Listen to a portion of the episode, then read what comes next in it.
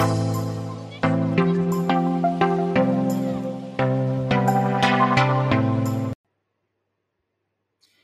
mia storia, protagonisti dell'ospitalità italiana in diretta come ogni sabato alle ore 11 qui sui profili social di Ancillary Guru. Ciao a tutti e bentornati dopo la pausa natalizia a questo appuntamento ormai diciamo diritto ogni sabato mattina con le persone che veramente fanno grande la nostra ospitalità in Italia. Receptionist, direttori d'albergo, revenue manager, tutte quelle persone che tutti i giorni lavorano eh, a gomito a gomito con eh, i nostri ospiti e hanno fatto e faranno sicuramente in futuro sempre di più del turismo in Italia l'industria più importante del nostro eh, paese. La mia storia è la live che ho deciso di dedicare a loro perché in questo momento di grande difficoltà penso che sia importante dare spazio a questi professionisti in modo che possano raccontarsi, dirci che cosa pensano di fare per contribuire alla ripartenza di questa grande industria del nostro eh, paese. E oggi ho con me come sempre, eh, due professionisti che sono in contatto con, in LinkedIn da, da molto tempo e eh, parlerò con loro di argomenti sicuramente molto ma molto interessanti. Come sempre vediamo qui eh, chi si è già collegato. Allora vedo che Beatrice è già online con noi. Ciao Beatrice e poi c'è anche Isabella che penso ci scriva direttamente dalla eh, Polonia. Ciao Isabella, grazie Felice anno nuovo anche a te.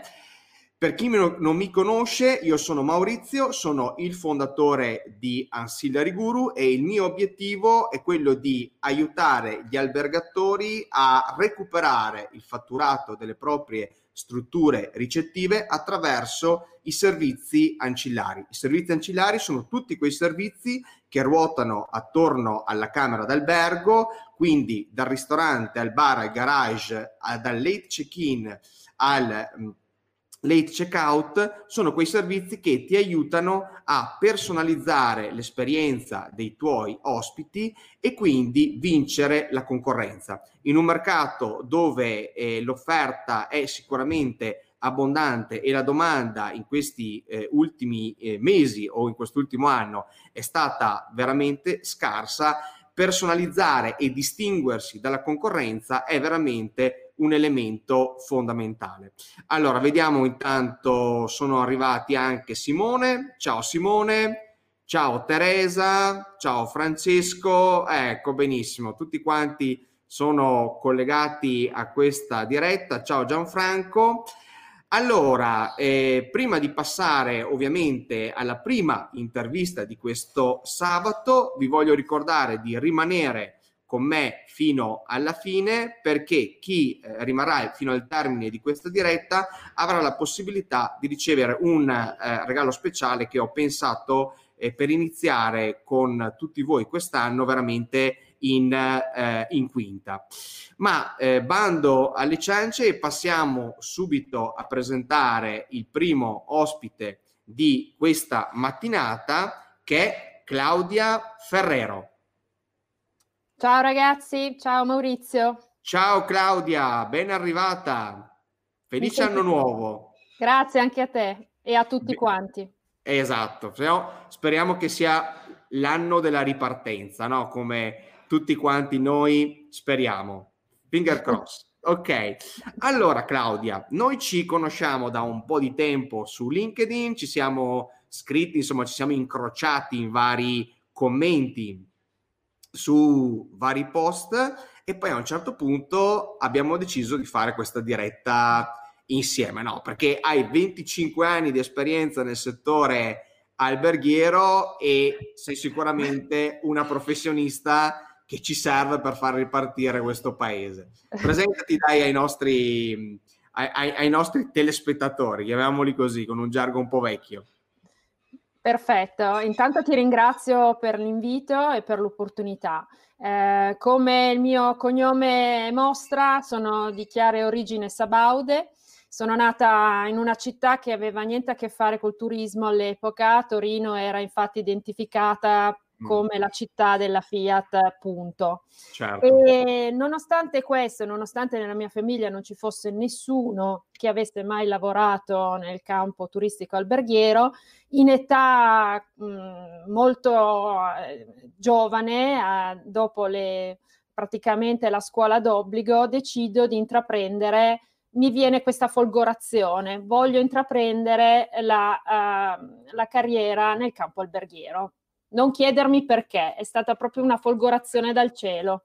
Come San Paolo è stato folgorato sulla via di Damasco, tu sei stata folgorata sulla via dell'ospitalità, molto probabilmente, no? Boh, non è, ne, nessuno si capacitava di questa mia scelta. Comunque faccio la scuola alberghiera a Torino, ce n'era ovviamente solo una, uh-huh. e eh, decido di f- seguire quindi i miei studi all'estero perché qui in Italia all'epoca non esisteva nulla eh, ah, e, e, qua la dice lunga già sulla, sulla formazione professionale di alto livello. Quindi ehm, vado in Svizzera dove esistono le due scuole a livello mondiale per eccellenza oh. e ho la fortuna quindi di studiare a, a Glion che dopo Losanna sì. è la diciamo riconosciuta e lì mi si è aperto veramente un mondo completamente nuovo perché ovviamente eh, c'erano più di 70 nazionalità nel campus, quindi a 19 anni tu vieni catapultato in un altro, in un altro, altro mondo, mondo,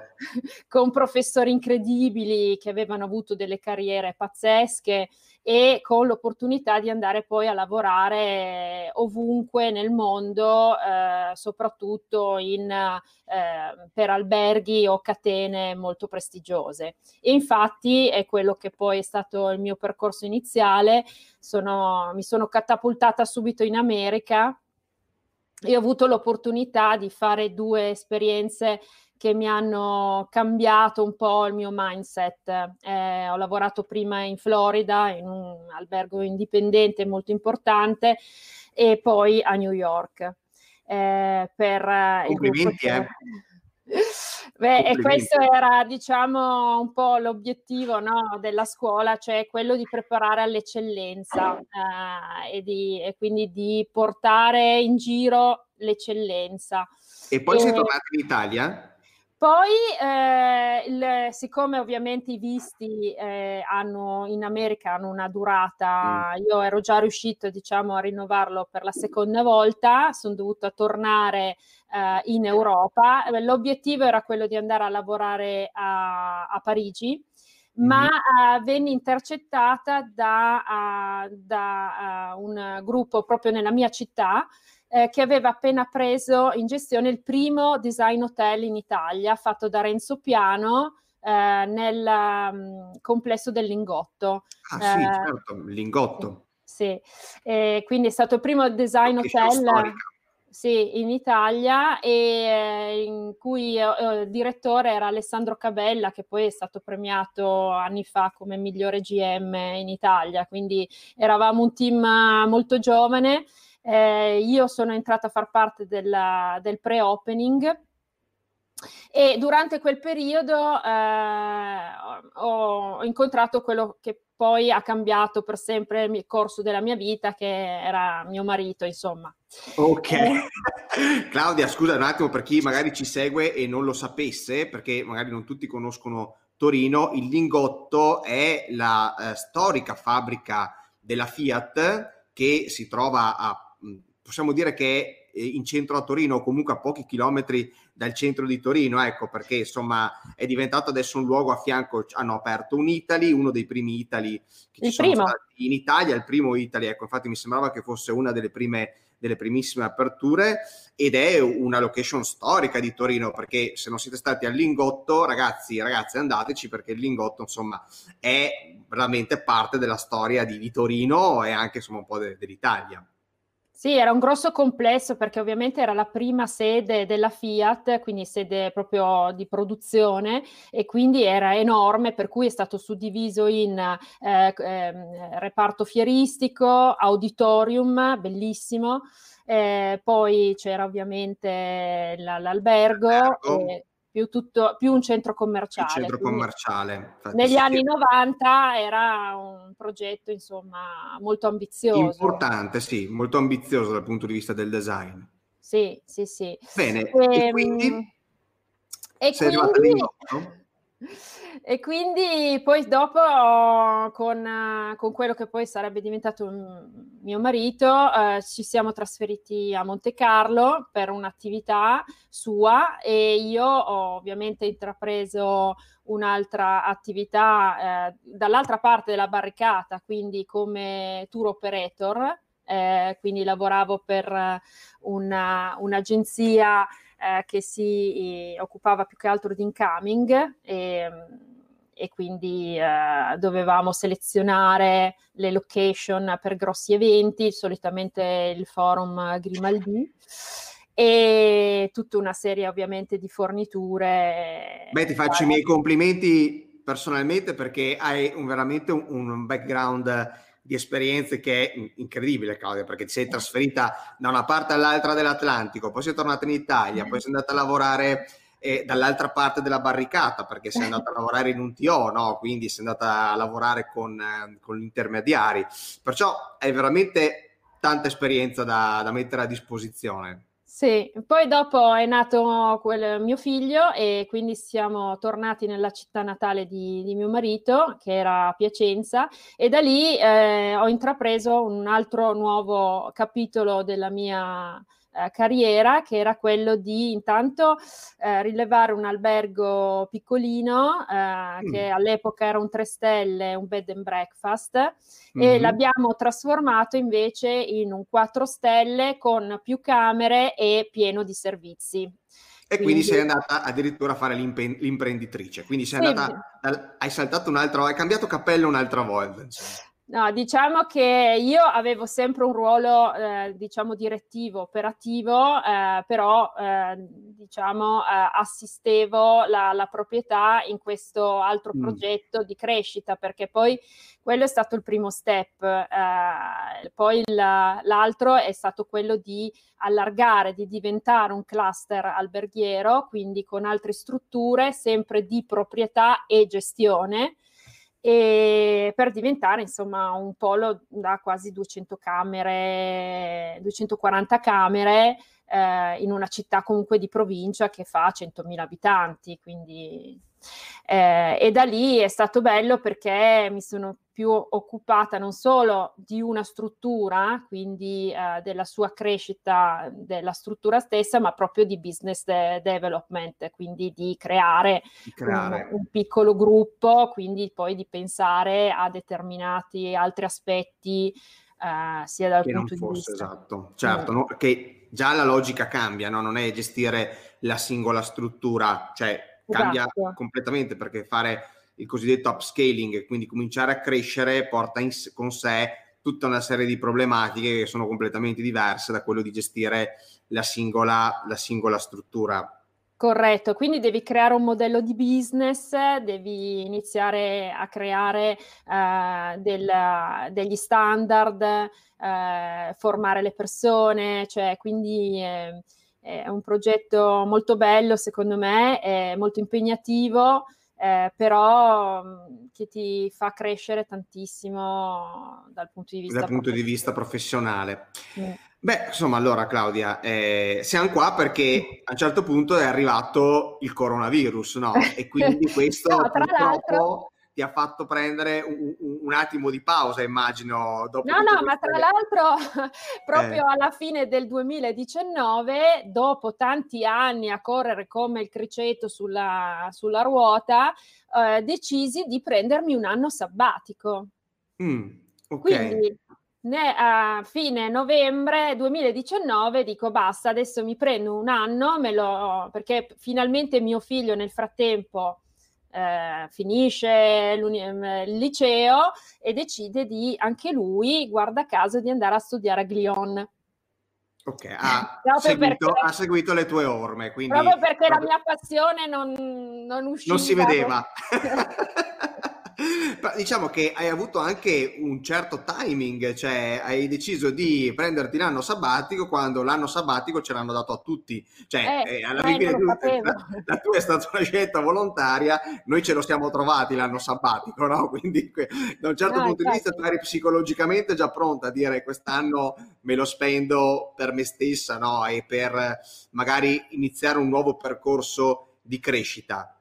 Mm, veramente volevo riposarmi e viaggiare, quindi ah. era proprio dedicata a me perché avevo sempre dato agli altri e questa volta volevo un po' eh, tirare un po' i remi in barca, mm-hmm. fare un po' di riflessione e sì, sicuramente poi trovare nuovi stimoli e nuovi eh, nuovi progetti, però eh, l'intenzione era proprio quella di dire vabbè dai stacchiamo un attimo perché non mi sono mai fermata neanche dal punto di vista privato, sai comunque con mamma, con certo, figlio. figlio cioè... Poi il, il lavoro nel turismo, nell'ospitalità sappiamo che è un lavoro incredibilmente immersivo, no? Perché non ci sono sabati, non ci sono domeniche, non ci sono festività, sei sempre sul pezzo, no? Connesso. E quindi connesso. E quindi certe volte sentiamo proprio questa necessità di dire, ok, adesso ci tiro una riga e mi prendo del tempo sì. per me stesso, per me stessa, no? E invece, arrivato, e invece, è arrivato il coronavirus.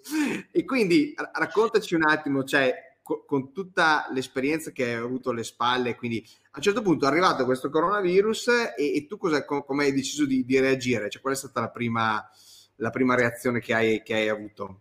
Ma eh, credo come un po' tutti, nel senso che all'inizio un po' di sgomento, nel senso che eh, vedere, sentire poi tanti colleghi, amici che ovviamente erano nella mia cerchia, eh, vivere indi- non direttamente ma indirettamente la, la crisi no? che proprio arrivava come un treno e quindi le cancellazioni, no? Cioè questa, questa onda che stava arrivando terribile.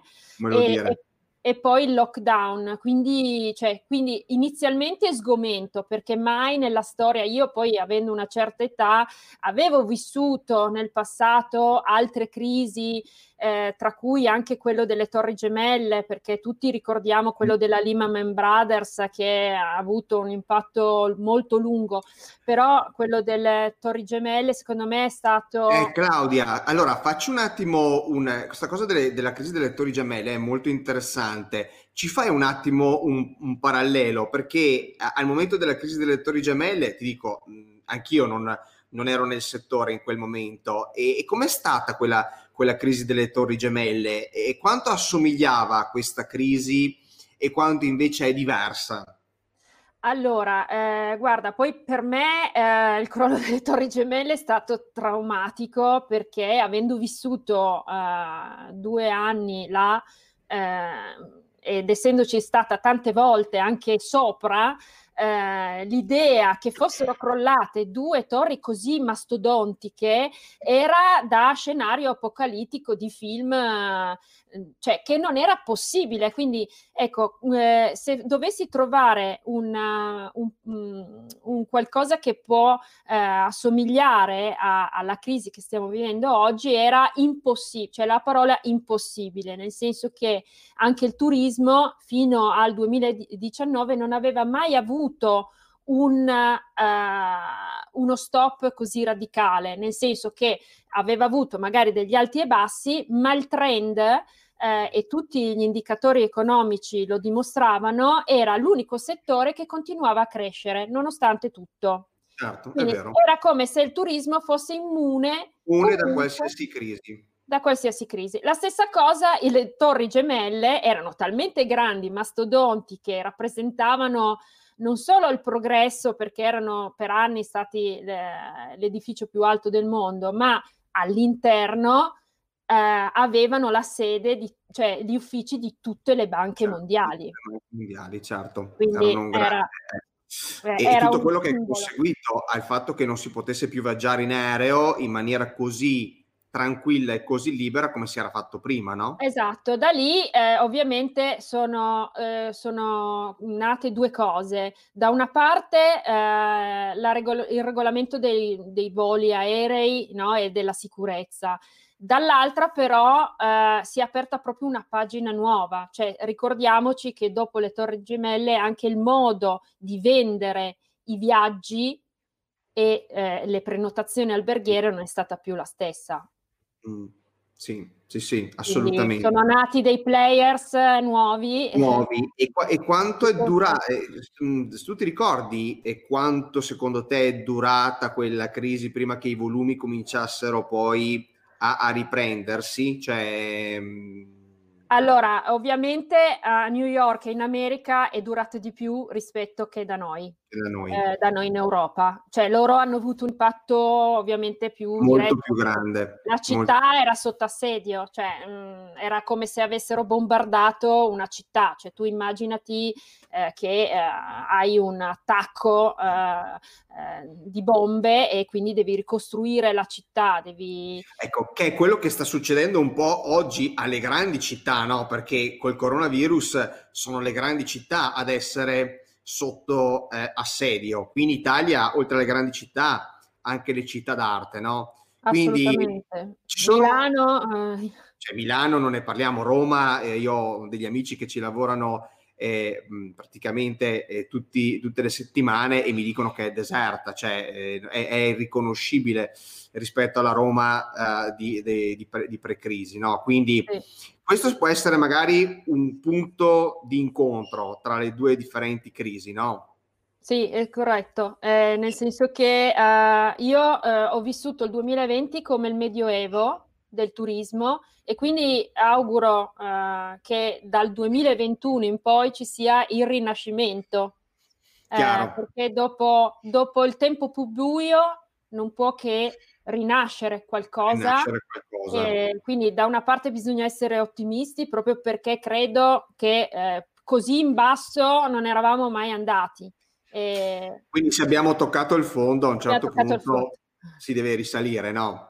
Assolutamente sì, cioè non, non, ci può essere, capito? Può durare magari un po' questo, no, perché anche il Medioevo non è che è stato sì. così passeggero, è durato un po', però dal, dal Medioevo noi abbiamo avuto il Rinascimento, che Chiaro, certo. Allora, il, il, problema, il, problema, non è se, il problema è quando, cioè esatto. cioè quanto, quanto durerà e quindi quanto si dovrà resistere in questa, in questa situazione, no? Perché prima che tornino tutti i volumi, ovviamente, no? Eh, di quelli che erano i viaggiatori stranieri, penso io, no? Perché adesso sono iniziati i vaccini, bisogna capire bene eh, questa cosa dei vaccini, come riuscirà a portarci fuori da questa situazione, no? Ci sono ancora tanti punti di domanda, no? Anche sul passaporto, passaporto sanitario, il passaporto vaccinale, chiamiamolo un po' come, come vogliamo, ecco, sono ancora tutte cose da scrivere. Sì, consideriamo che una vaccinazione di massa non può durare qualche mese, quindi già anche solo in Italia, vedendo un po' il, l'andazzo, almeno fino a fine anno, ehm, sì. sarà coperto forse l'80% ad arrivare a fine anno, dicono, dicono. Dicono, però questo purtroppo è una cosa che sfugge dal nostro cron- controllo e non è che la possiamo influenzare più di tanto. E invece so che dal punto di vista invece proprio di quello che possiamo fare, tu ti sei già rimboccata le maniche e hai detto bene, adesso c'è una cosa di cui gli albergatori hanno sicuramente bisogno, l'ospitalità ha veramente bisogno ed è quello di migliorare il proprio approccio con la tecnologia e perciò ha iniziato a studiare, giusto Claudia? Sì, sì, sì, devo dire che durante il lockdown eh, abbiamo tutti imparato a, a, capire cos'è un webinar e mi sono certo. attaccata certo. al, al, computer, quindi ho, mm, diciamo, potuto eh, assistere a tantissimi webinar, ho letto un sacco, ho iniziato a leggere un sacco di libri, eh, sia sui, eh, su LinkedIn che ovviamente su altri, eh, altri aspetti e mh, mm, ho iniziato anche dei corsi a fare di aggiornamento. E però diciamo quello che ha più focalizzato la mia attenzione è stato proprio il tema della digital transformation diciamo. perché eh, ne, in Italia soprattutto ne abbiamo un gran bisogno e, e, tra l'altro ed è proprio il tema del next generation you se tu hai avuto modo di, di vedere le linee guida uh, del, mm. del, europee, eh, uno dei pilastri eh, dei fondi destinati ai paesi europei è proprio destinato al, all'innovazione tecnologica e alla digital alla digitalizzazione. Proprio certo. perché eh, tu, cioè, eh, diciamo i maggiori esperti sono al- sicuri che questo sarà uno degli asset per ripartire e per aiutare diciamo, le imprese a superare questo momento e a recuperare più in fretta i fatturati e i margini che avevano prima della crisi. Quindi questo nasce dalla, da una tua passione, perché non è che ci si inventa dalla sera alla mattina, so che sicuramente dentro di te eri già appassionata di, di tecnologia sì. e quindi poi hai capito che eh, c'è questa nuova opportunità. E secondo me è molto importante, no? Perché Ecco, quello che a me piace di te è questa tua uh, versatilità, cioè la, la, capacità di cogliere le diverse sfide e, e subito prenderle e dire ok, eh, qui c'è una nuova sfida, c'è la sfida dell'innovazione e quindi io voglio cominciare a, ad occuparmi di innovazione e parlare di, di questo, giusto? Perché da quello che mi hai spiegato no, hai cominciato intanto ad utilizzare eh, i social, soprattutto LinkedIn, credo, per parlare di questi argomenti, quindi iniziare una tua campagna di sensibilizzazione e di educazione eh, di tutte quelle persone che lavorano nel mondo dell'ospitalità, perché non dobbiamo pensare che essere tecnologici ed essere digitali significhi avere un PMS, cioè questa cosa qui però Claudio, ormai cioè, il PMS è una cosa che abbiamo lasciato all'inizio degli anni 2000, cioè se uno oggi come oggi non c'è un PMS mi dispiace per lui, però non è che se io prendo un PMS allora sto facendo digitalizzazione, giusto? Sì, no, è assolutamente così, ma eh, diciamo che il, la, la digital transformation deve riguardare tutti i reparti e deve soprattutto essere pensata uh, in maniera strategica, cioè non è che basta mettere un tool così e dire, ah, non so, alla reception piuttosto che all'FB, to, ti do questo software così no? Ci innoviamo. No. Prendi facciamo... in mano il tablet e carica le comande che siamo passati dalla carta al esatto. tablet Però... e quindi abbiamo fatto innovazione però i processi rimangono gli stessi, no? un po' come ha fatto la pubblica amministrazione in questi decenni, no? cioè, eh, fatto, o le banche spesso hanno introdotto un uh, strumento uh, digitale, però poi i processi sono rimasti gli stessi e questo è, assolutamente sbagliato in principio perché devi invece ripensare ai tuoi analizzare i tuoi processi, rivedere i tuoi processi e eh, digitalizzandoli per capendo Chiaro. quali sono, diciamo, i vantaggi di questa trasformazione, perché se non vengono percepiti, mh, purtroppo si spendono dei soldi, come è successo spesso e volentieri. Quindi anche lì io capisco che molti si sono un po' ehm, tirati indietro perché eh, so- soprattutto in passato eh, i tool erano molto più costosi rispetto adesso, no? Perché comunque... Sono scottati un po' magari, no? Da alcune esperienze. Esatto, quindi dicevano no, eh, tanto non servono a niente, tanto poi alla fine abbiamo sempre dei problemi, la formazione sono difficili eh, da integrare nello staff, eccetera, eccetera, no? Quindi niente di più sbagliato perché anzi la tecnologia andando avanti ha risolto tanti di queste problematiche, no? Sia a livello di costo, perché adesso si passa più non a una um, proprietà del software, ma a un abbonamento. Sì. E quindi tu ti abboni e lo usi tanto quanto tu ne ritieni uh, necessario. Allo stesso esatto. tempo è molto user friendly, quindi eh, non servono ore, settimane come in passato di formazione. La formazione, tra l'altro, può essere fatta anche eh, via da remoto. Web, certo. Esatto. E, e, quindi ha snellito tantissimo mh, anche le procedure di integrazione è molto meno difficile, insomma. Quindi eh, ci sono tutti i presupposti oggi per, uh, per digitalizzare e per innovare eh, il proprio, la propria offerta. La propria offerta. Anche i propri processi, perché... Ecco, secondo me è proprio quello che stai dicendo tu, cioè è una questione organizzativa e una questione di processi, oltre che una questione culturale. Quindi direi che sono questi tre elementi che fanno la, la digital transformation, cioè il, il, tool di per sé, cioè l'app... Eh, è una cosa abbastanza relativa perché noi possiamo avere in mano qualcosa di estremamente potente, di estremamente versatile, ma se poi non la sappiamo utilizzare è come avere la ruota e non sapere dove metterla. Cioè, se la ruota non la attacchiamo al carro, sarà difficile che, che serva a, a, questo granché, no? Quindi eh, io dico a tutti quelli che stanno seguendo, eh, collegatevi con Claudia, cercatela su LinkedIn, vero principalmente Claudia, perché sì, sei in questo momento, collegatevi con lei, seguite i suoi contenuti, i suoi post, perché sicuramente ci parlerà nei prossimi mesi di cose molto molto interessanti.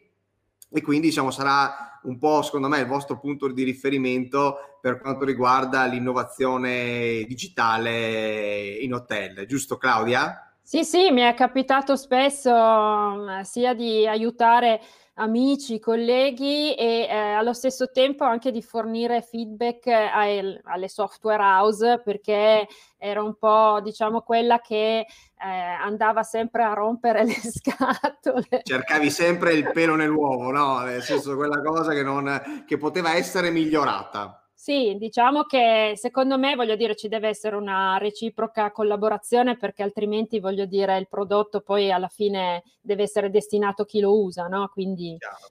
ci deve sì, essere sì, questo canale aperto. Allora Claudia, siamo arrivati a, al termine di questa nostra chiacchierata, ma prima di lasciarti andare ti voglio fare l'ultima domanda che è, non dico la più importante di questa eh, intervista, ma sicuramente quella che ha il carico da 90 quale ospitalità ti aspetti a questo punto che rinasca in questo 2021 inItalia? Allora, io vorrei... Certo, è un tuo desiderio. Sì, come ho detto prima, che ci sia una, uh, un rinascimento del settore eh, italiano, eh, soprattutto ehm, per quanto riguarda l'hotellerie indipendente eh, che è quella che vedo un po' più in difficoltà. Eh, ci deve essere proprio una presa di coscienza del, del fatto che il mondo è cambiato. Eh, e, e, quindi avere il coraggio di, eh, di fare una svolta e, ehm, e, quindi di non aver paura a, a intraprendere nuove strade di lasciare diciamo la frase ma abbiamo sempre fatto così e, e di intraprendere nuovi percorsi eh, su, uh, che uh, lo possano indirizzare verso nuove strade. Benissimo. E per intraprenderlo sarà necessaria appunto la spinta tecnologica. È chiaro, è chiaro, è chiaro. Benissimo, allora Claudia, io direi che ti ringrazio di essere stata qui con me, rimani però ancora qualche minuto e perché poi concluderemo questa, questa puntata certo. insieme con, uh, con Fabio, che tra un po' sarà qui con me, e magari vedremo di commentare qualche domanda specifica che arriva dalle persone che ci stanno guardando in questo momento. Io intanto ti ringrazio e ti auguro una buona giornata. Grazie, grazie a te. Ciao Claudia. Ciao. Bene, allora abbiamo parlato con Claudia di eh, innovazione tecnologica, penso che sia veramente una cosa importantissima.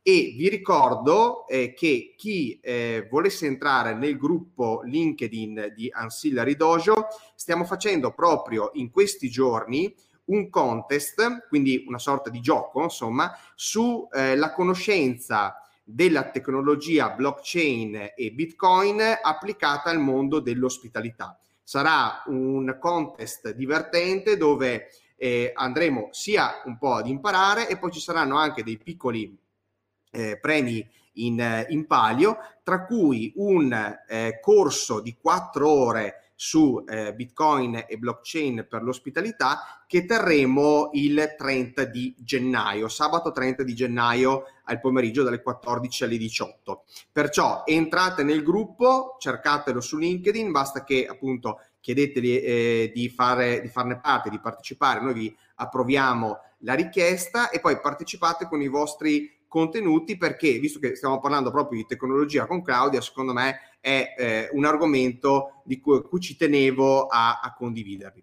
Ma detto questo, introduco il secondo ospite di oggi, è qua con noi Fabio Badolato. Ciao Maurizio, ciao a tutti. Ciao Fabio. Grazie ancora per questo invito. Grazie a te per essere tornato qui con noi. Ci siamo visti un po' di tempo fa, era ancora il 2020 e oggi siamo qua per parlare con te di eh, non solo, insomma, l'altra volta avevamo parlato di revenue, ok? Questa volta invece siamo qua per condividere quella che è stata la tua, che è la tua esperienza nel mondo del turismo. Abbiamo appena avuto qui una persona con noi, eh, Claudia, eh, che... Con tanto, con tanto piacere e interesse, è un, davvero un curriculum interessante mm. il eh, suo. sì. Beh, Claudia ha veramente un'esperienza eh, da, da, da, direttore d'albergo a, a gestore di TO o quant'altro che sicuramente sarà fondamentale per aiutarci a ripartire. E te Fabio invece, tanti ti conoscono, però magari prendiamo l'occasione, no? Così ti presenti e, e ci dici da zero quando sei arrivato nel mondo del turismo. Sì, infatti questa rubrica è bella per questo. A me, appena l'hai creata, l'idea è piaciuta tantissimo, proprio perché eh, l'idea di condividere magari no, il percorso che hai fatto eh, con tutte le difficoltà che hai trovato potrebbe servire eh, a qualcuno magari per trovare una scorciatoia e correre no, e, a, verso i propri obiettivi in maniera, in maniera più, più, veloce di quella che magari siamo riusciti a fare noi. dicevamo pure erano erano anche altri tempi effettivamente. Io ehm, ho iniziato eh, anche io per caso, no?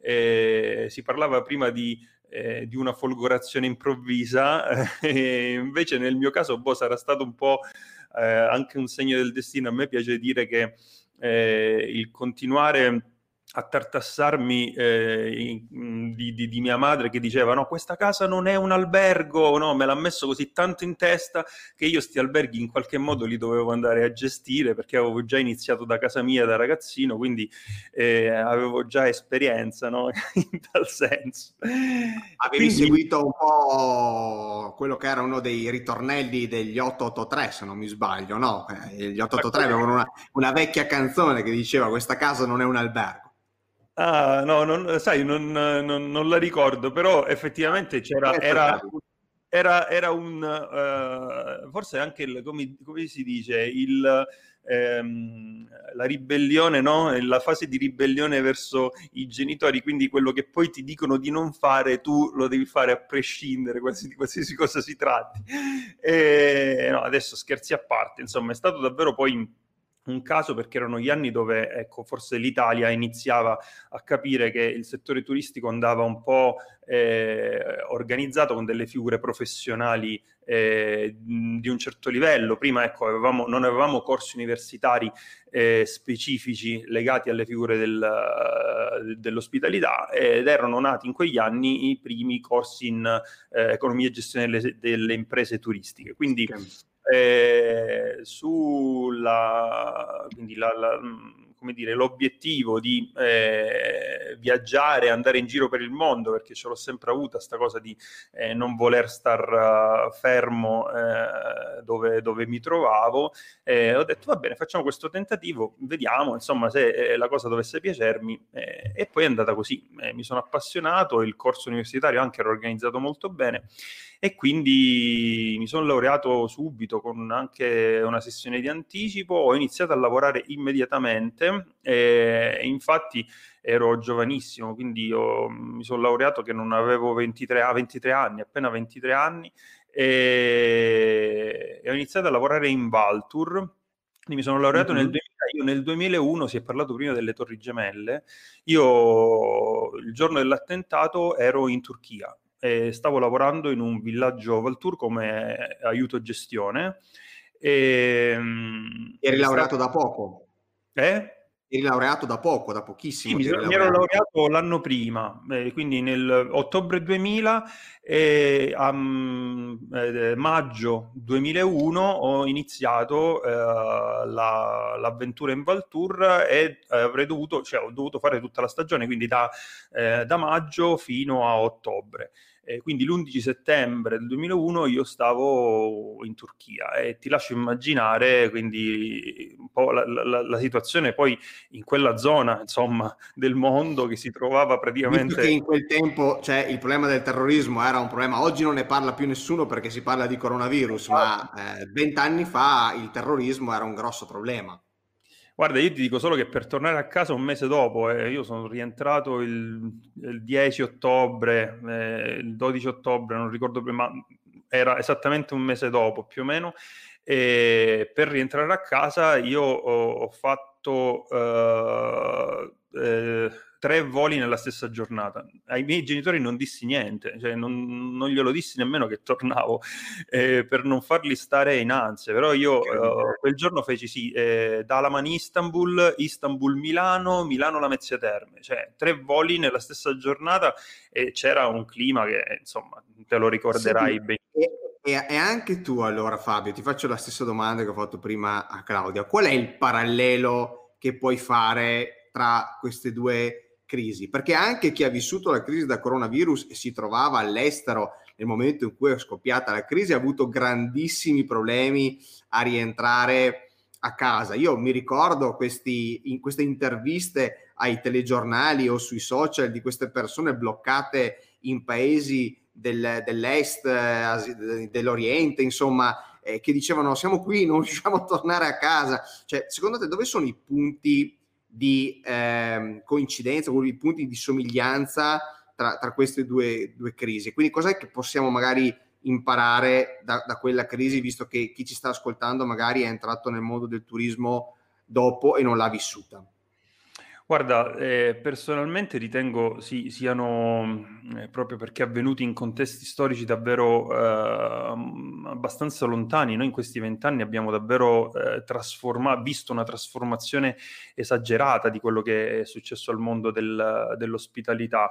Eh, io ricordo, ecco, anche eh, prima se ne è parlato, ricordo effettivamente che eh, fu proprio, eh, possiamo mettere quindi come punto di inizio della, dello strapotere delle, delle, OTA, secondo me proprio quella fase lì eh, mm. dove mh, mm, eh, molte delle strutture eh, alberghiere del mondo decisero per sopperire a quella che era la, la necessità del momento eh, di eh, dare molta più fiducia a quella che era la uh, commercializzazione eh, dei propri prodotti attraverso le agenzie online. E lì si è creato davvero uno strapotere, no? lo strapotere delle OTA che abbiamo poi visto crescere nel tempo, secondo me è partito proprio da là. Scusa Fabio, ma allora io ti faccio una domanda, perché tu hai lavorato, hai lavorato in Valtour, come hai detto prima, e forse poi non mi ricordo se hai lavorato anche per qualche altro TO classico, ok, dopo, dopo Valtour. ma secondo te cos'è che è mancato ai tour operator classici in quel momento? Cioè, era una fase storica che eh, la crisi delle torri gemelle ha semplicemente accelerato perché già era in atto, internet es- esisteva già ed era già diventato un qualcosa di dominio pubblico dal 1994 e quindi era solamente una questione di tempo e la crisi delle torri gemelle ha accelerato quella, quel cambiamento. Oppure c'è stata anche una colpa da parte secondo te dei TO che a quell'epoca non sono riusciti a risolvere alcuni problemi che invece le nuove OTA sono invece riuscite a, a risolvere? Sì, sarebbe successo comunque, ma in tempi molto più dilatati, diciamo. Mm. Il problema del, dei, dei, dei, tour operator era proprio la eh, lentezza di risposta eh, verso una situazione di, di, di, quel genere, dove fondamentalmente tu, eh, per quello che era successo, eh, partiamo dall'esempio di una struttura eh, singola, cioè succede una cosa di questo tipo, tu hai immediatamente bisogno di rivedere completamente le tue eh, strategie di distribuzione, strategie tariffarie, eh, strategie di marketing e lì non c'era questo tipo di possibilità, era eh, rispondere quindi a una nuova situazione di mercato che è cambiata probabilmente nel giro di pochi secondi e con quella eh, struttura che avevamo prima era praticamente impossibile, mentre era eh, già fattibile eh, con questo nuovo tipo di organizzazione. Quindi è stato proprio il momento in cui eh, non, non, ci siamo trovati eh, ad avere altre alternative e quindi ci siamo tutti tuffati verso questo, eh, questo nuovo modo di gestire eh, che era agli albori ma era già pronto. Ecco, anzi, eh, negli anni prima io, ecco, ripeto, l'ho vissuta più eh, tramite i racconti di eh, direttori eh, il, con il, i quali ho avuto il piacere di lavorare, perché ecco, all'epoca ero ancora studente universitario, tutta la fase di eh, creazione di queste piattaforme online, delle, quindi delle eh, prime effettivamente, effettivamente eh, aziende che eh, provavano a, uh, a, lanciare sul mercato questo nuovo modo di eh, gestire la vendita dei prodotti alberghieri. E mi ricordo un direttore che mi raccontava eh, l'ingresso in albergo, l'appuntamento con, eh, con chi creò Venere.com, che andava in giro eh, come se stesse vendendo davvero un, un, PMS, come se stesse vendendo un channel manager. Guarda, stiamo, abbiamo fatto questa piattaforma, questo è il futuro, le camere adesso si comprano così e il direttore diceva sì, sì, vabbè, ma ancora ci vuole certo. tanto tempo. Perché la gente non conosceva e quindi avevano bisogno di creare un benchmark o un confronto con qualcosa che le persone sì. conoscevano già, no? Eh, sì, cioè, sì assolutamente, assolutamente. Perché so, ricordiamoci le persone magari che sono entrate negli ultimi anni nel settore o nell'ultimo decennio non si ricordano che quello era un mondo dove si lavorava con allotment, con eh, le tariffe sì, quasi esclusivamente, quasi esclusivamente. Best available rate eh, con i channel manager che gestiscono dinamicamente le tariffe le e le disponibilità come oggi non esistevano, cioè si andavano sostanzialmente a dare e ad affidare le proprie camere con dei contratti molto rigidi, come hai detto tu, no? e quindi molto probabilmente è stato quello il problema che eh, sì. non, sono riusciti, non sono riusciti ad affrontare le OTA in quel momento. No, cioè, c'era bisogno di maggiore flessibilità e loro erano, erano statiche, ferme su questi contratti completamente ingessati, quando invece il mondo aveva bisogno di qualcosa di più fluido, di più veloce. Flessibile, sì, esatto.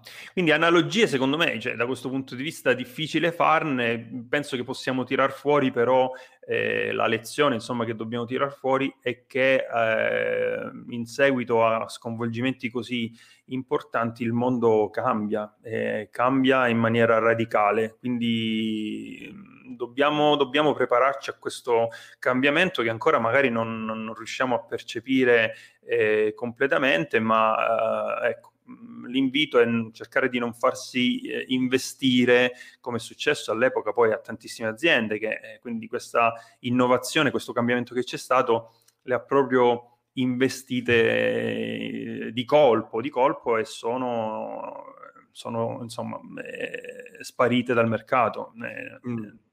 Ce ne ricordiamo tante, insomma, che non ci sono più, proprio perché travolte da questa innovazione da questa tecnologica che non sono riusciti, sì, non sono riusciti a cavalcare. Mm. E da lì... Beh, allora, tu sei arrivato in Valtour, quindi eri in Turchia quando è successo l'11 settembre, insomma era una, era una parentesi troppo ghiotta per non approfondirla un attimo, e poi che è successo Fabio? Cioè, eh, dopo l'11 settembre... Lì, sì, io eh, avevo fatto, prima mi hai chiesto se ho fatto un'esperienza anche, eh, come dire, dall'altra parte della barricata. Sì, io avevo fatto comunque dei, eh, sempre tramite l'università, eh, uno stage all'epoca in offshore, che era il tour operator di Alitalia, e lì avevo messo in confronto le due realtà, avevo capito che cioè, l'albergo doveva essere, rappresentava il mio futuro. Quindi eh, è stato proprio poi dopo l'esperienza Valtour che ho fatto una scelta. Lì in Valtour ho capito per esempio anche la, la struttura eh, molto grande, quindi di una eh, realtà alberghiera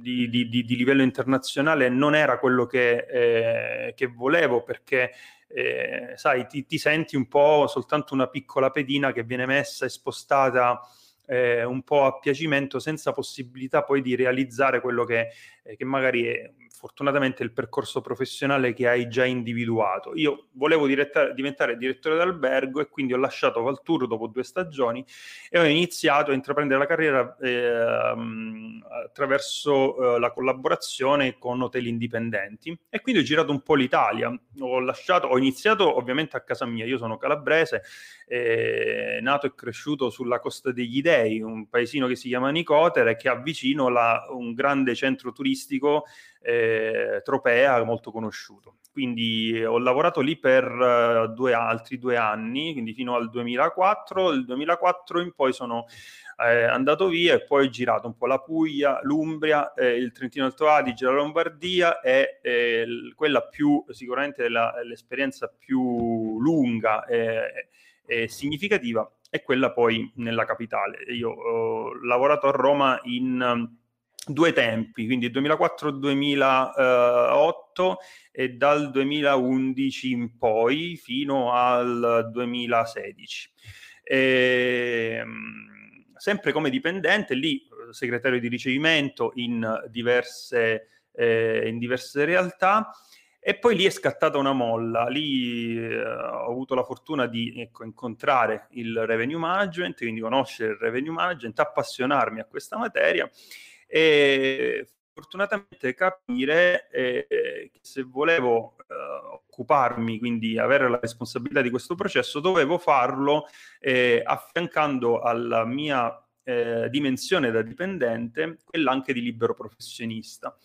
E quindi ci sono stati degli anni, quelli dal 2010 al 2015, dove io eh, ci ho dato giù pesante, eh, lavoravo davvero eh, tantissime ore al giorno perché portavo avanti due attività, sia quella da dipendente come segretario di ricevimento, sia quella di consulente, consulente e poi formatore anche, quindi eh, ho avviato anche dei primi corsi di formazione, ho cominciato a fare corsi di formazione per la UET, per il CTS e quindi stavo cominciando a costruire la dimensione di Fabio Badolato come eh, esperto di revenue management. E l'altro salto ah. importante nel 2016, eh, nel 2016 è terminata completamente questa doppia dimensione di dipendente più libero professionista e quindi ho lasciato completamente il lavoro da dipendente per avviare eh, GT Revenue SRL, quindi ho, mm, eh, sono andato in giro a cercare finanziatori per questa importante avventura perché come sai poi GT Revenue si è occupata dello sviluppo di uno dei primi RMS italiani. Non siamo in tanti ad aver avuto la follia di fare una cosa di questo Sviluppare tipo. una cosa di questo tipo.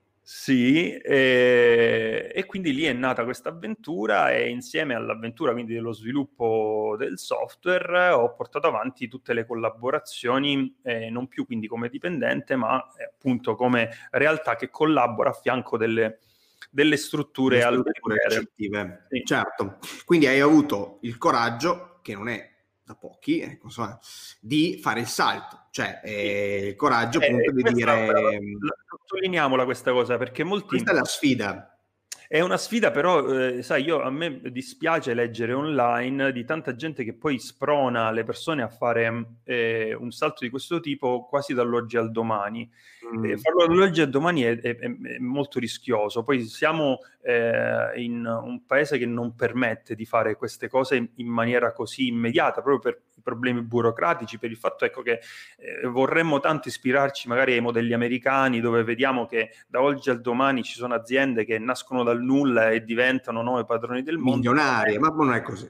Non è, non è, così, non è così, non, non, non, ci dobbiamo far abbindolare insomma da queste, da, da, da, come ecco poi ci vengono raccontate molte storie. Quindi... Però magari questo può essere il momento in cui ci sono le persone, tanti magari anche di quelli che ci seguono, che si stanno guardando attorno e possono cominciare a pensare voglio costruirmi un qualcosa di eh, mio eh, in questo momento dove magari eh, insomma c'è anche tanta innovazione, in questo momento siamo molto aperti alle novità, no? Cioè, tutti quanti vero, vero. ci stiamo guardando intorno, siamo molto aperti alle novità perché quello che era prima capiamo bene o male che non funziona più tanto bene e perciò eh, siamo anche magari pronti a, fa- a, fare il salto. Però, come ha detto Fabio, ragazzi, ragazzi, mi raccomando, se volete fare il salto, fatelo cum granus salis, come dicevano i romani, cioè eh, cercate un attimo di capire bene, di avere le spalle coperte e di fare un Bravo. passo che sia esatto, lungo quanto la vostra gamba.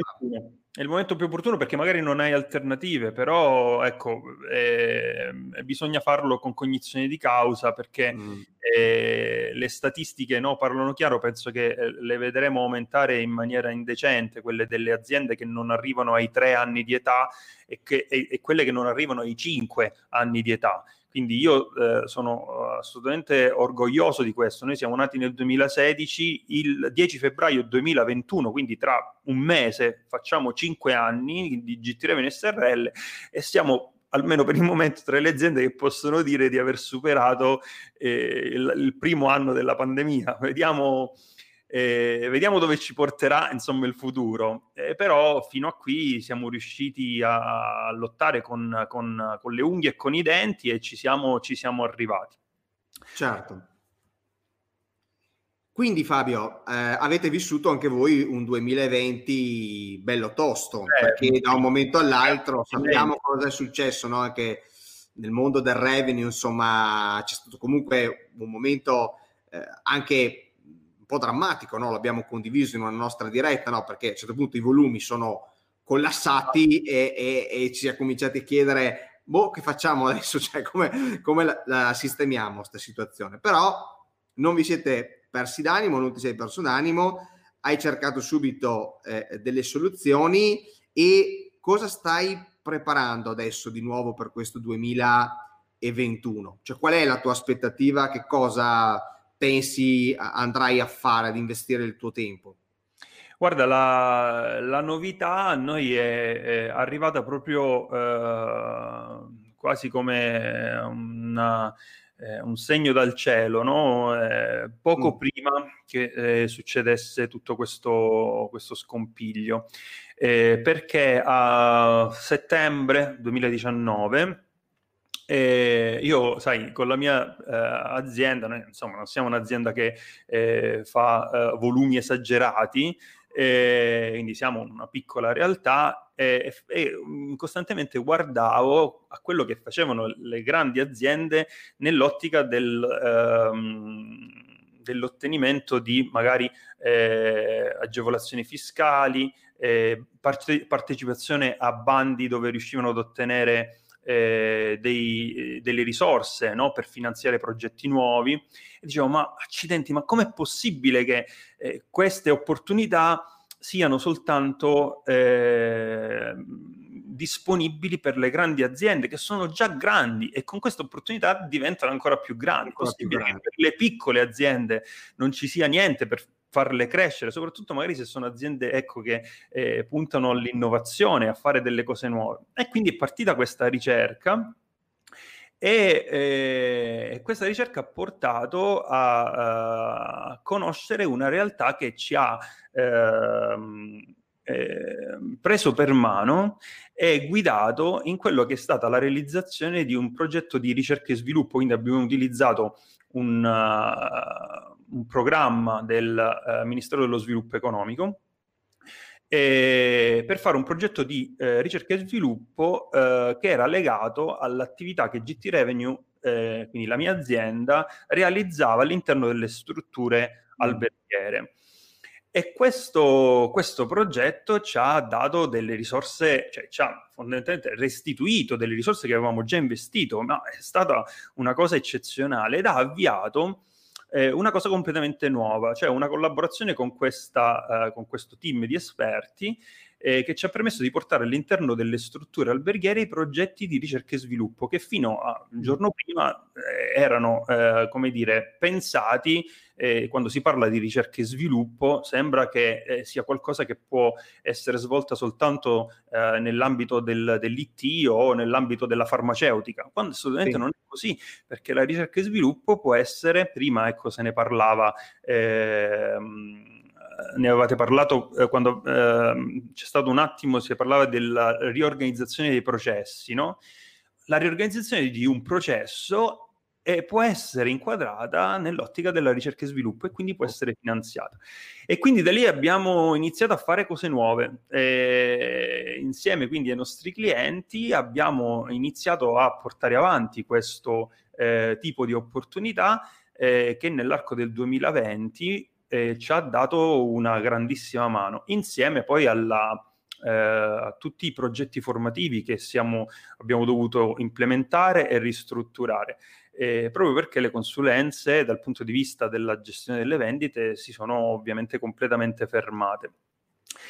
E cosa faremo di nuovo? Eh, quindi questo lo stiamo portando avanti, ma eh, il, siamo andati ulteriormente, quindi siamo andati oltre eh, mh, perché i progetti di ricerca e sviluppo possono essere utilizzati anche dalle piccolissime aziende con un altro strumento che è quello dei contratti di rete. Quindi quello che stiamo facendo adesso è eh, creare delle eh, reti di imprenditori eh, che vogliono mettersi insieme per portare avanti la realizzazione di progetti comuni, eh, cosa che è stata fatta in passato da tantissime realtà, ma non in certo. maniera strutturata e soprattutto non in maniera finanziata, cioè con una formula che potesse ottenere delle risorse eh, da parte dello Stato. Eh, una cosa infatti importante che è stata fatta adesso a seguito del, della pandemia è stato l'estendere eh, quindi il Ministero dello Sviluppo ha esteso dal uh, eh, 2020 al 2023 eh, la mh, mm, possibilità di eh, continuare a lavorare sulla ricerca e sviluppo perché prima, e quindi il, il termine eh, diciamo di questa, di questa, manovra finiva nel 2020. Vista la situazione, invece hanno, eh, l'hanno ulteriormente estesa per tre anni e eh, quindi ci sono ancora queste opportunità, quindi nei prossimi tre anni eh, ne lavore, lav- lavoreremo parecchio su questo aspetto eh, e penso che con i miei colleghi, i miei compagni di avventura, e durante tutto quest'anno abbiamo anche pubblic- fatto una pubblicazione, quindi scritto un, un, libro, un manuale su quello che è il modello che abbiamo pensato proprio per eh, ottenere questo tipo di risultato. Maurizio, da qui in poi, ecco, una cosa che secondo me cambierà tanto è proprio il modo di, delle nuove aziende di approcciarsi al mercato, delle piccole aziende. Mm. Cioè, adesso l'unione... Tra... Esatto, quale sarà questo nuovo... Sarà l'unio, l'unione tra uh, i soggetti piccoli, cioè non possiamo più farne a meno. Eh, dobbiamo fare fondamentalmente due cose. La prima è quella quindi di costituire eh, dei gruppi strutturati eh, per eh, uno ottenere migliori condizioni di mercato, quindi pensa a uh, gruppi di albergatori davvero che si costituiscono insieme e che vanno a rappresentare anche nei confronti magari eh, di eh, fornitori di diverso tipo eh, una massa più uh, solida e concreta. E quindi per ottenere ehm, vantaggi economici da questo punto di vista, che costituiscono questo gruppo per condividere competenze, conoscenze, finanziarsi la formazione, finanziarsi l'innovazione tecnologica. E, ehm, e questo, quindi l'unione di questi gruppi, proprio eh, darà il vantaggio di ottenere, di sfruttare tutte quelle che sono le risorse che eh, l'Europa, eh, lo Stato, le regioni, i comuni metteranno a disposizione di soprattutto queste realtà innovative. Certo. Senti Fabio, eh, questo diciamo, secondo me ha un po' un ostacolo che è, la mentalità dell'albergatore eh, italiano. Continuiamo a scontrarci con questa cosa. Ho, ho, lanciato un sondaggio anche un po' di settimane fa, prima del Natale, sulla mentalità dell'imprenditore italiano, della, della piccola impresa alberghiera italiana. No? Questo è un limite che però va superato perché unirsi in rete e mettere in comune poi non so in che modalità tu lo stai pensando, perché ovviamente le modalità possono essere veramente varie e costruite in, in, in tanti modi, no? Però significa dover fare anche un passo culturale. Assolutamente sì, ma guarda, torniamo al discorso che abbiamo fatto prima, sarà inevitabile, sarà obbligatorio, sarà come è successo eh, nell'altra crisi che abbiamo citato, quella eh, iniziata con l'attacco alle Torri Gemelle, dove eh, molte aziende non, non, sono riuscite quindi a, a cogliere l'attimo e capire quello che era il cambiamento che eh, ormai era, era, in atto e si sono fatte investire in pieno eh, all'improvviso eh, da questa trasformazione. E secondo me questa sarà eh, anche uno degli aspetti che nel futuro investirà molte piccole aziende che eh, se continuano a stare eh, fisse sulle loro posizioni individuali e ad avere, a non avere fiducia e a non ritenere opportuno e assolutamente valido quello di eh, unire le forze eh, ad altre, con altre aziende eh, simili, beh, saranno, avranno vita molto difficile, avranno vita, anche perché Quindi, al lato ci saranno molti altri che invece lo faranno, lo faranno, si diranno. Non, non, ti faccio neanche l'ultima domanda della nostra chiacchierata perché hai già risposto. Come vedi tu l'ospitalità? Qual è diciamo, l'auspicio della nuova ospitalità che nascerà dopo questa crisi? Tu vedi quindi un'ospitalità più coesa, un'ospitalità fatta di reti di imprese, un'ospitalità non solo. fatta di gruppi. Non solo, ne approfitto per sì, sottolineare il fatto che questa, uh, questa, coesione non deve avvenire, è già avvenuta in passato tramite, eh, uh, ci sono eh, stati già no, gruppi di imprenditori, ci sono tantissimi esempi eh, di eh, destinazioni che comunque eh, hanno visto diversi operatori unirsi per portare avanti dei progetti di sì, certo. marketing di destinazione, sì. progetti comunque comuni. Eh, no, il passo ulteriore che dobbiamo fare è eh, unirci con le istituzioni, cioè riuscire a portare eh, il, il, settore turistico ad avere un maggiore peso all'interno quindi delle istituzioni e alla collaborazione con le istituzioni, quindi non solo tra imprese dello stesso settore, ma con eh, imprese e istituzioni che devono poi no, generare una, una governance importante per uh, realizzare quello che serve ad un turismo che eh, adesso ha bisogno davvero di tantissima organizzazione per eh, rimanere sostenibile eh, no. e per non no, generare altri, altri ecomostri o altre situazioni che, come dire, durano eh, pochissimo tempo, bruciano risorse e poi eh, rimangono praticamente abbandonati e, con tutto quello che ne consegue come abbiamo detto prima con, con Claudia, eh, il punto è capire eh, quanto durerà questo inverno, quindi mm. questa stagione difficile e quindi cercare di lavorare secondo te con eh, quelle che sono le istituzioni per utilizzare questo inverno, questo momento difficile per eh, uscirne fuori più rafforzati e diversi. Assolutamente, infatti ha fatto bene lei anche, eh, ho apprezzato quando ha detto, perché non è, so, non è l'unica, in tanti hanno approfittato di, questo, eh, di questa situazione per eh,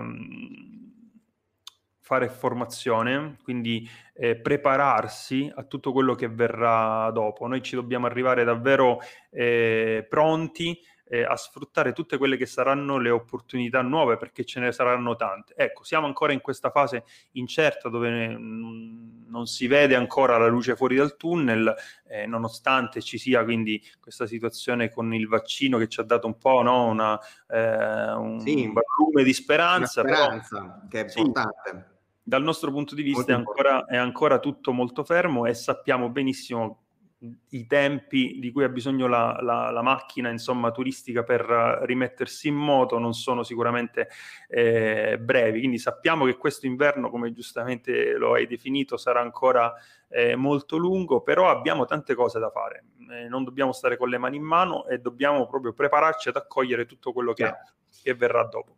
Io sono d'accordo con te Fabio che siamo di fronte ha un cambiamento d'epoca e quindi è importante che gli albergatori e le imprese turistiche cambino mentalità. Questo è fondamentale per la nostra sopravvivenza e, e per riuscire a costruire anche un turismo e un'ospitalità nuova, perché eh, ormai forse dobbiamo parlare di ospitalità perché rendiamoci conto che c'è un fenomeno ormai che lo abbiamo sdoganato, che è quello degli appartamenti eh, turistici, degli appartamenti a, per gli affitti brevi, che ormai fanno parte del mondo dell'hospitality. Quindi quando parliamo di, di hospitality dobbiamo comprendere anche questo grande insieme di eh, operatori eh, e forse andare a cercare sempre di più una maggiore integrazione tra quello che è l'albergatore e il property manager, no? Sono due magari in realtà due figure che con il tempo andranno anche a fondersi insieme tra loro. Ma no, per molte punto... destinazioni l'extra alberghiero rappresenta proprio l'unica certo. forma di ospitalità presente sul territorio. e forse anche può... l'unica ospitalità possibile, no? Penso ad alcuni sì, sì, bellissimi sì, del centro Italia che sono così delicati e così anche diciamo piccoli che non potrebbero mai sostenere la presenza di strutture, di eccessivamente invasive, no? Ecco. Eh sì, certo. Allora, a questo punto uh, direi di far rientrare con noi Claudia, che pazientemente ci ha aspettato uh, Ciao, offline. Claudia. Eccoci qua, Claudia. Allora, a questo punto io vi ringrazio perché è stata veramente una diretta interessantissima, la miglior live che avrei eh, potuto fare dopo queste vacanze di Natale. Tanto lo, dice, che... lo dice ogni volta, lo dice ogni no, volta. Non è, no, non è vero, non è vero, non è vero. Lo scrive anche Isabella, guarda, Isabella proprio vi ringrazia perché avete condiviso eh, delle idee interessantissime ed, ed è stato un piacere conoscervi, quindi vedete che è stata sicuramente una diretta molto apprezzata anche da eh, Beatrice che eh, ci lascia eh, il suo commento su LinkedIn. E però io vorrei chiudere a questo punto questo incontro, non l'ho mai fatto, eh, quindi questo veramente è la prima volta, eh, non, non, non, ho mai chiuso l'incontro portando eh, tutti e due i miei intervistati al termine di questa, eh, di questa puntata. E vorrei chiedervi, visto che abbiamo parlato di crisi dell'11 settembre, l'abbiamo paragonata con questa crisi da coronavirus, abbiamo detto che ci sono dei punti in comune, tra cui sicuramente il fatto che la crisi abbia aperto le porte all'affermarsi di nuove tecnologie. Ok? Io vorrei che mi diceste in maniera molto semplice quale sarà secondo voi, facciamo una piccola scommessa, ok? La tecnologia che a questo punto farà la differenza. Quale sarà il game changer eh, di questa crisi di questa rinascita, diciamo, post coronavirus. Facciamo prima, diamo prima la parola al signore, Claudia. Intelligenza artificiale. Ok, intelligenza artificiale, un tema di cui si parla tantissimo negli ultimi tempi, soprattutto l'anno scorso è stata una delle keyword eh, del mondo dell'ospitalità e non solo, quindi l'intelligenza artificiale applicata a quelli che sono i processi eh, del, dell'ospitalità. Sì, sì, applicata ai software che utilizzeranno le strutture alberghiere, nel senso che il passaggio proprio evolutivo è quello di inserire eh, i tool che, mh, mm, dell'intelligenza artificiale. Penso per esempio ai, ai eh, revenue management system che erano già diciamo sul mercato e adesso si sono evoluti introducendo gli algoritmi eh, di intelligenza artificiale di machine learning e diciamo quelli più avanzati sono quelli che adesso stanno performando con uno step in più diciamo sulla, e, sulla questo è, e questo è un tema molto interessante anche perché se ne parla po- se ne parla tanto secondo me però poco sanno le persone del settore di che cosa sia l'intelligenza artificiale e di come possa essere applicata ai processi alberghieri. Magari Claudia ci fissiamo un appuntamento in futuro e parliamo solo di questo. Cosa sì, sì volentieri perché è proprio il mio tarlo. Benissimo. Fabio, a te la scommessa adesso. Sì, mi trova perfettamente d'accordo. Claudia, anch'io penso che mh, mm, eh, sarà sicuramente questa la sfida del prossimo decennio per quanto riguarda la nostra industria. Eh, l'unico problema che vedo è che eh, in molti casi non stiamo andando nella direzione corretta perché mh, si sta già ecco, creando un po' un abuso del termine e, e, si sta andando nella direzione, quindi nello sviluppo di algoritmi che utilizzano questo tipo di tecnologia eh, per eh, far sì che si occupino dell'ultima fase del processo di revenue e quello è completamente sbagliato secondo me. Cioè il, l'intelligenza artificiale dovrà essere utilizzata a partire dalla prima fase del processo di revenue che è, è quello eh, della, della strategia e non quello tattico e operativo.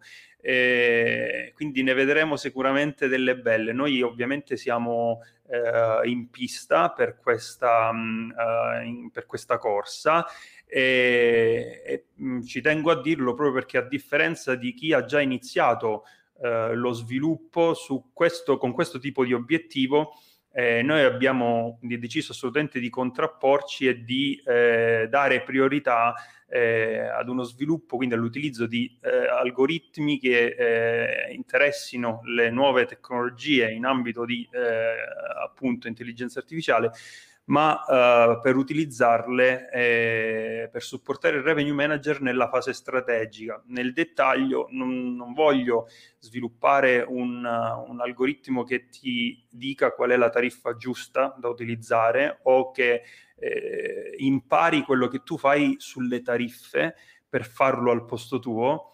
ma uh, voglio un, un algoritmo che prenda in esame tutto l'utilizzo che tu hai fatto dei modelli di previsione eh, diversi a seconda della situazione di mercato e sia in grado di dirti qual è il modello di previsione più adeguato, cioè con meno errori, da utilizzare per quella situazione che tu stai andando a, uh, a lavorare e quindi per la quale ti serve una previsione attendibile a, a, seguito di questo il revenue manager poi sarà in grado di scegliere le tariffe giuste per il segmento giusto, che può essere quindi quello dei gruppi, può essere quello eh, dei convenzionati, può es- possono essere la tariffa finale pubblica da uh, condividere quindi su uh, tutti i canali appro- appunto quindi certo, eh, B- B2C. Certo, siamo, allora, stiamo aprendo una sì, porta incredibile. No? Lo, lo, lo sai, io chiedo scusa, no. chiedo scusa, però ovviamente è, è, è, la mia materia, quindi appena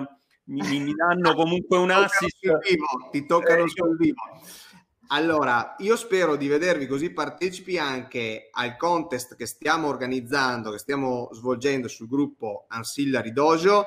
Lì parliamo di blockchain, bitcoin e queste tecnologie applicate al mondo dell'hospitality, ok? Perché secondo me siete due persone adattissime per dare un contributo anche da questo punto di vista e fare in modo che ci sia più consapevolezza di tecnologia a tutto tondo, a 360 gradi nel mondo dell'ospitalità.